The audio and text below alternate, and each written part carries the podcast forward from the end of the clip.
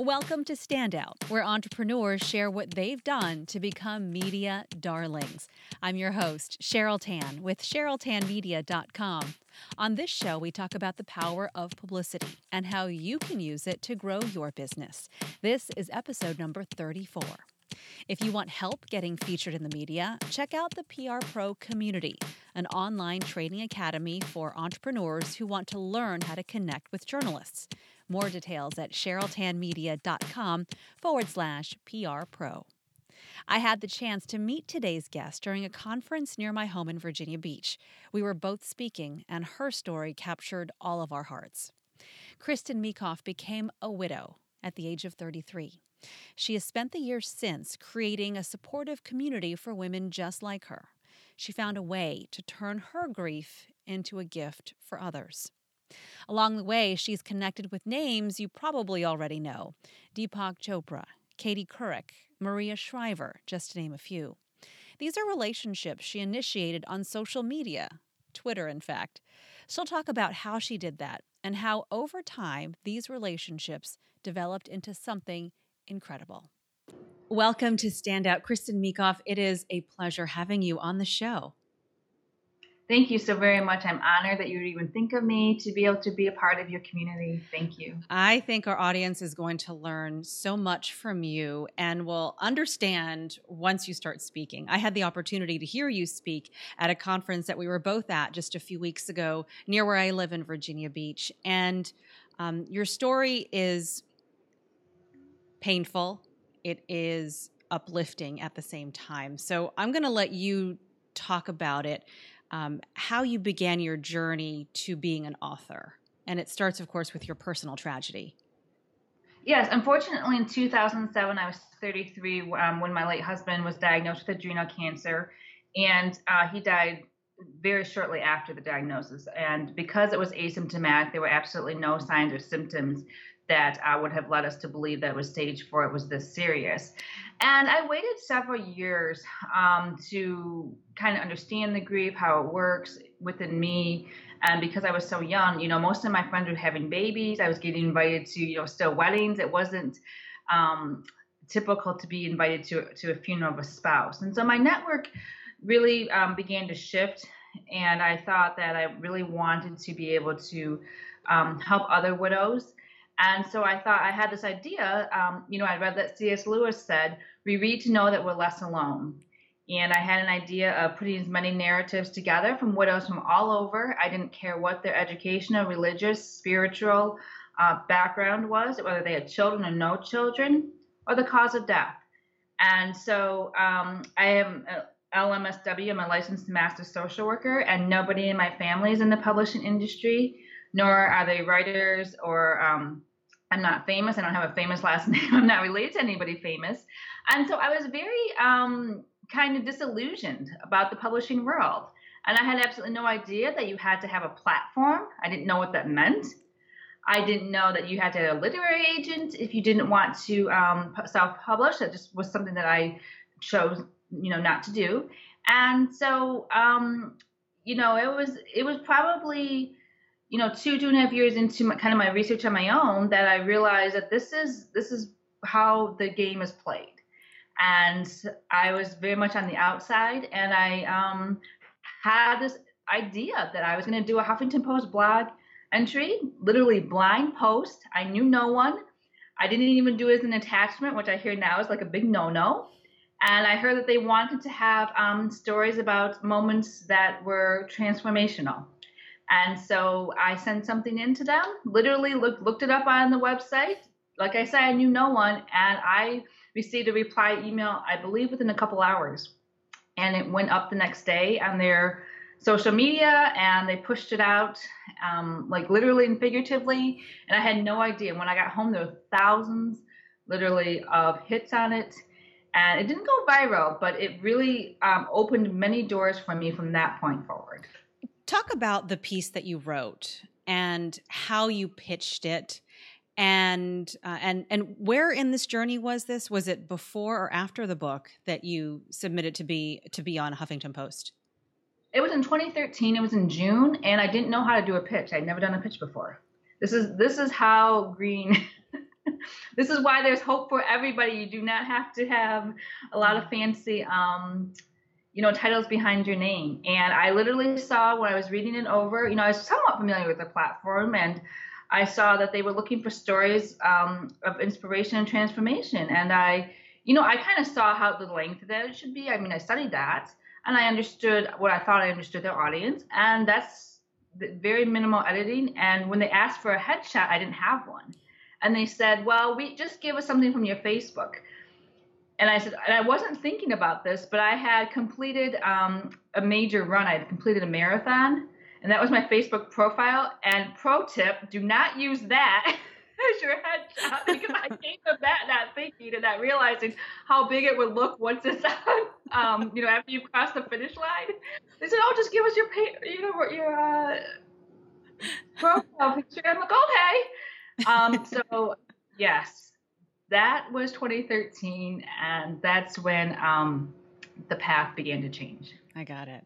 I, I talk with uh, the entrepreneurs in my membership community about the story and how the story is really the most important part, which is what you were able to deliver. You talked about the transformation in your life, the sorrow, and the moving forward. I need, I need to show folks who are watching the video your book. So it's A Widow's Guide to Healing, and, and it's, it's, it's excellent. It really is. It's one of those books that um, that you don't necessarily want to have to read, but there are people who are touched by loss who will learn so much from it. So thank you for writing it. I know many people will say that to you.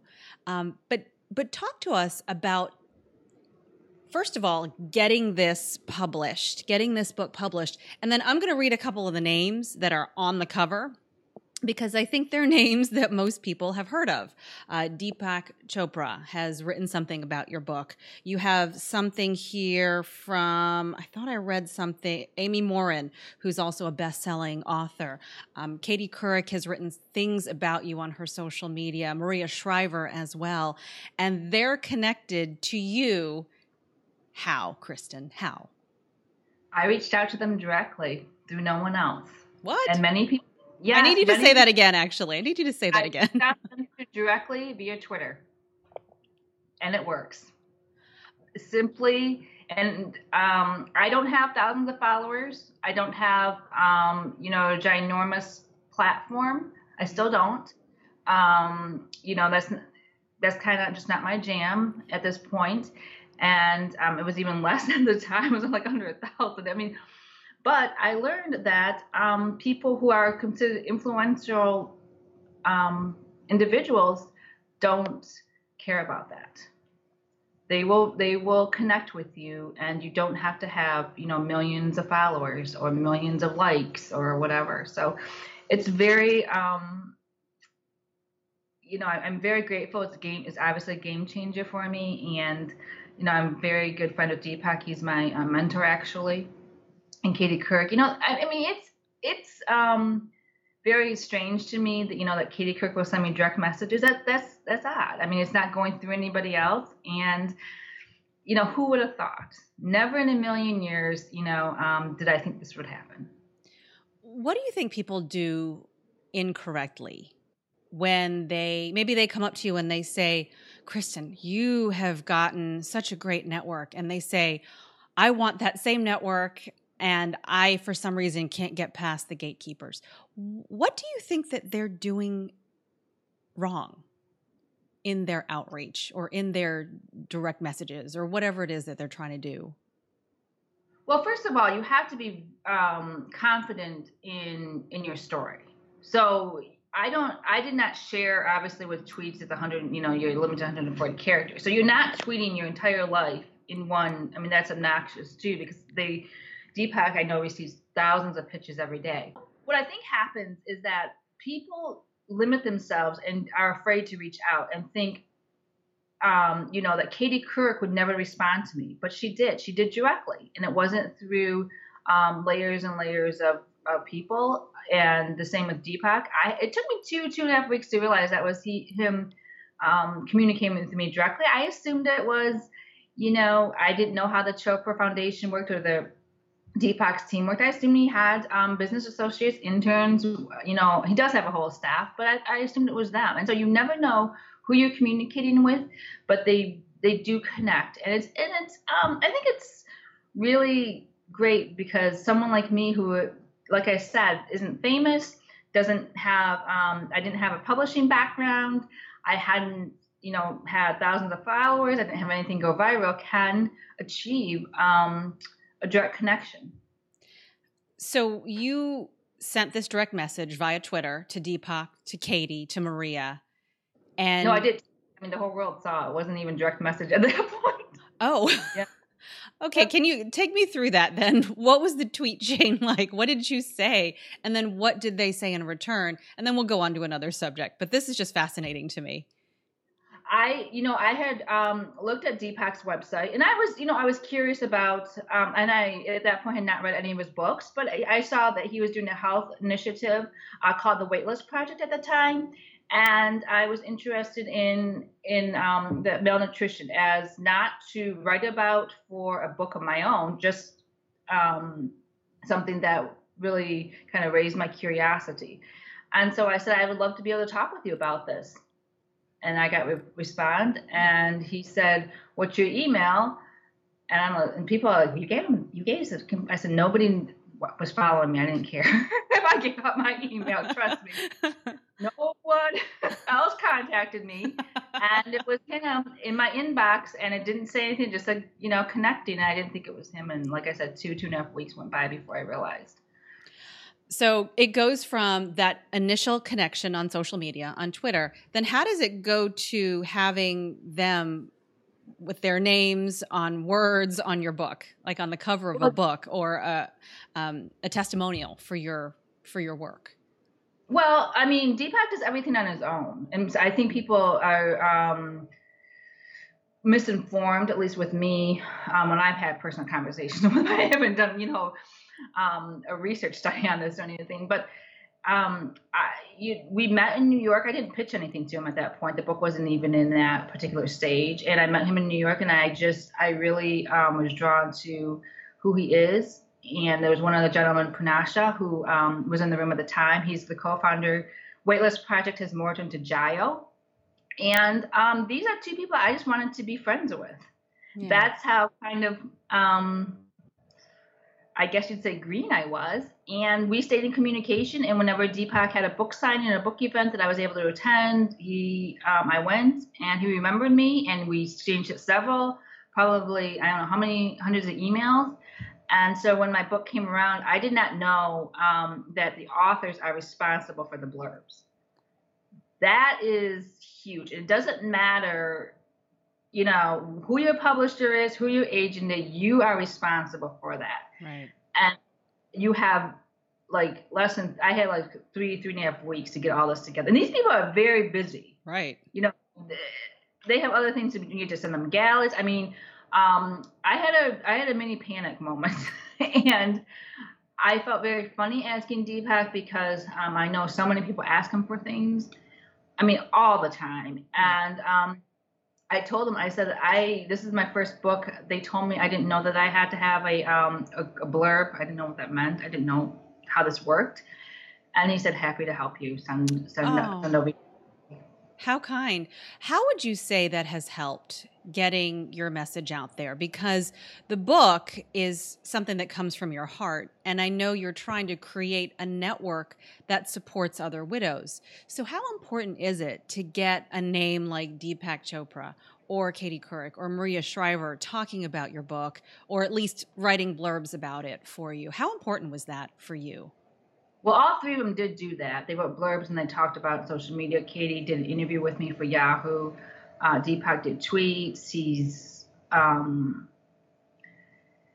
so I mean, it's a game changer. It's a game changer. My book is niche. You know, you don't look for it unless unfortunately something's happened to you. It's kind of like a marathon book. Like you don't pick up the book or you don't seek it out unless you're going to run a marathon.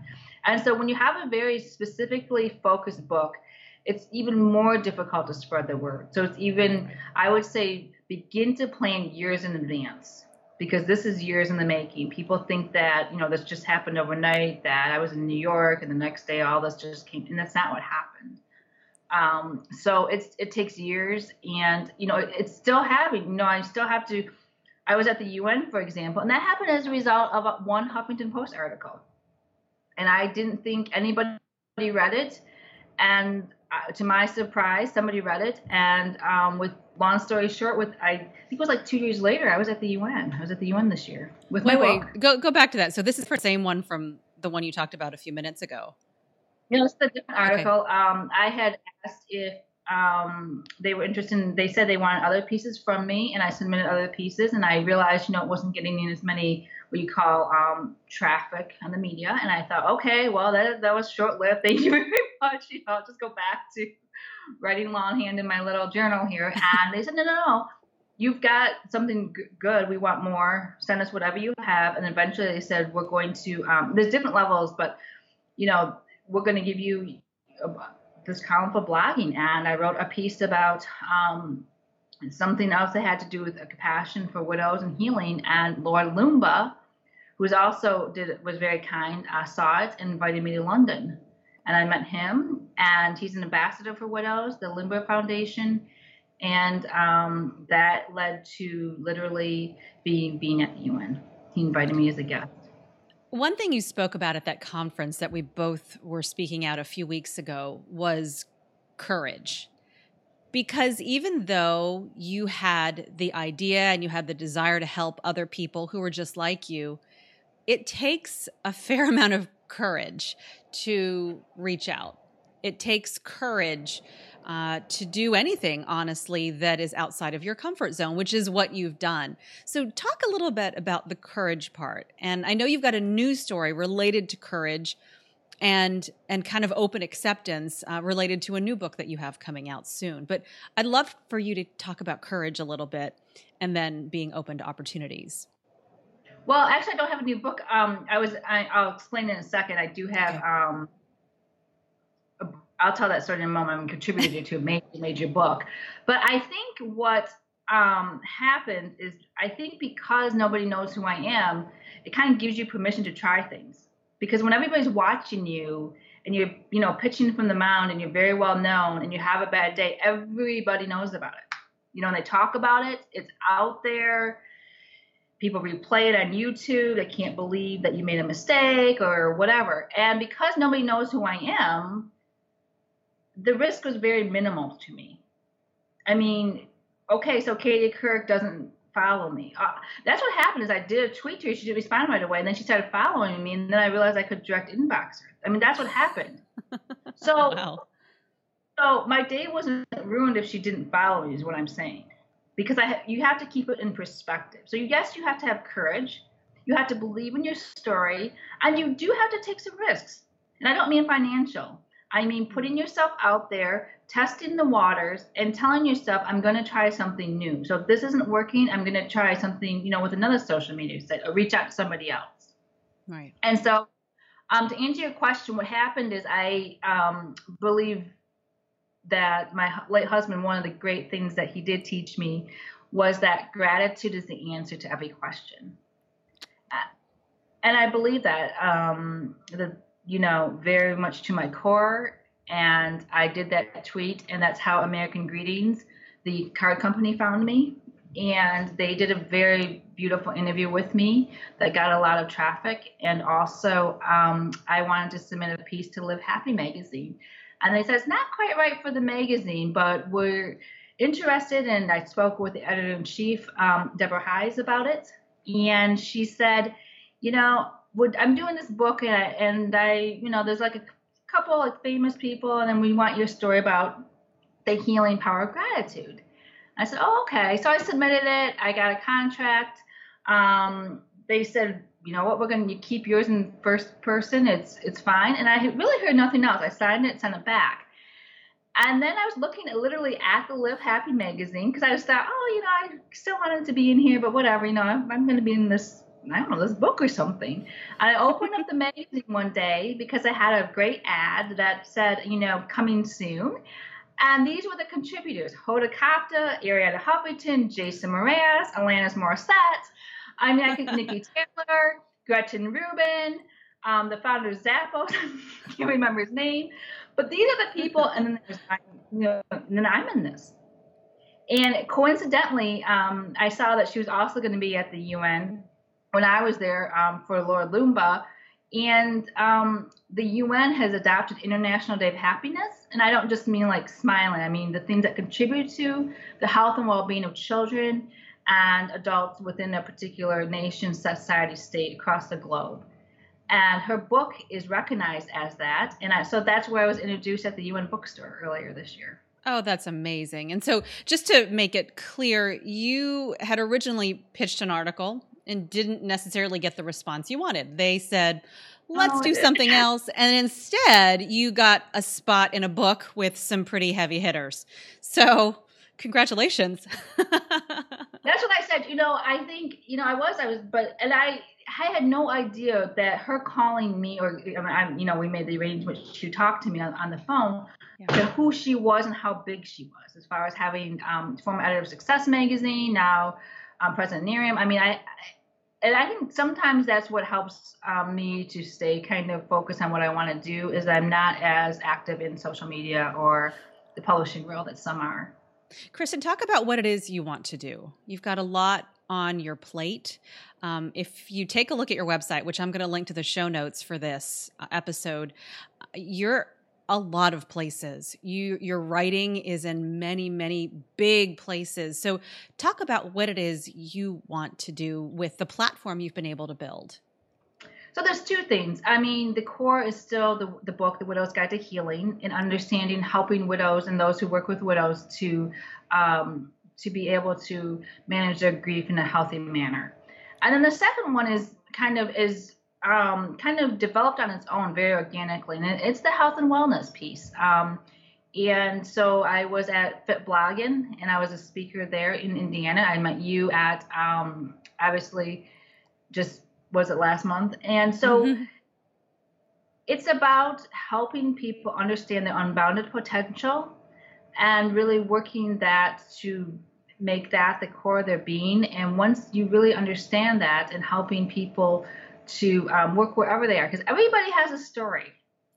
Everyone has a story, and it's being able to tell that, and like you said, with courage and with a certain amount of grit that is required to kind of, I would say, really emerge into um, one developing their full potential. Because you can't really do that unless you become transparent with yourself, and that's kind of like the message that I use um, in teaching. I spoke about Illuminate in that program that I've developed. Love it. Love it. We'll talk about that too in the show notes. I'll link to your website and uh, all the information regarding that. We were talking before this interview about celebrities and influencers, Christian, and how really they're just like everybody else. They're they're human beings and you treat them like everybody else and that's how you've found success, right? Yes, I mean, I remember being very, very, very nervous when I first met Deepak. And Lee Woodruff, who was Bob Woodruff's wife from ABC, emailed me that morning. I had reached out to her via Twitter too, an email. Um, and she said, you know, he puts on his pants just like everybody else, Kristin. And I, I remembered that. But, you know, I could not get anyone local to tell my story. Wait, say no that again. I, I, need to hear that again, actually. Like you, so you reached out locally. Uh, yeah. You, yeah. And I live in Metro Detroit. It's a huge segment area. I mean, you probably know that mm-hmm. from um, your obviously background, professional background, and no one would take my story. But um, ABC World News, I developed a relationship with somebody there, and I was, um, you know, with Dr. Richard Besser last fall, who was the chief medical correspondent. I did tweet chats. I've done a few pieces um, in collaboration with them. So I could, I still, I still struggle getting um, my story to uh, locally. I have no idea. So I, it's kind of the reverse that most people say. The relationship first is what matters. And so many people get lost in trying to do, you know, what used to be termed as social climbing. And people remember that, um, and people can spot people are inauthentic. Right. Very big, the big names can spot you if you're not genuine and not transparent, and you're trying to just uh, align yourself for a particular reason. Kristin, you've really got a great story to share and some really valuable advice for us. One last question before we go. It's something that I ask everybody who comes on our show. It is what makes you a standout?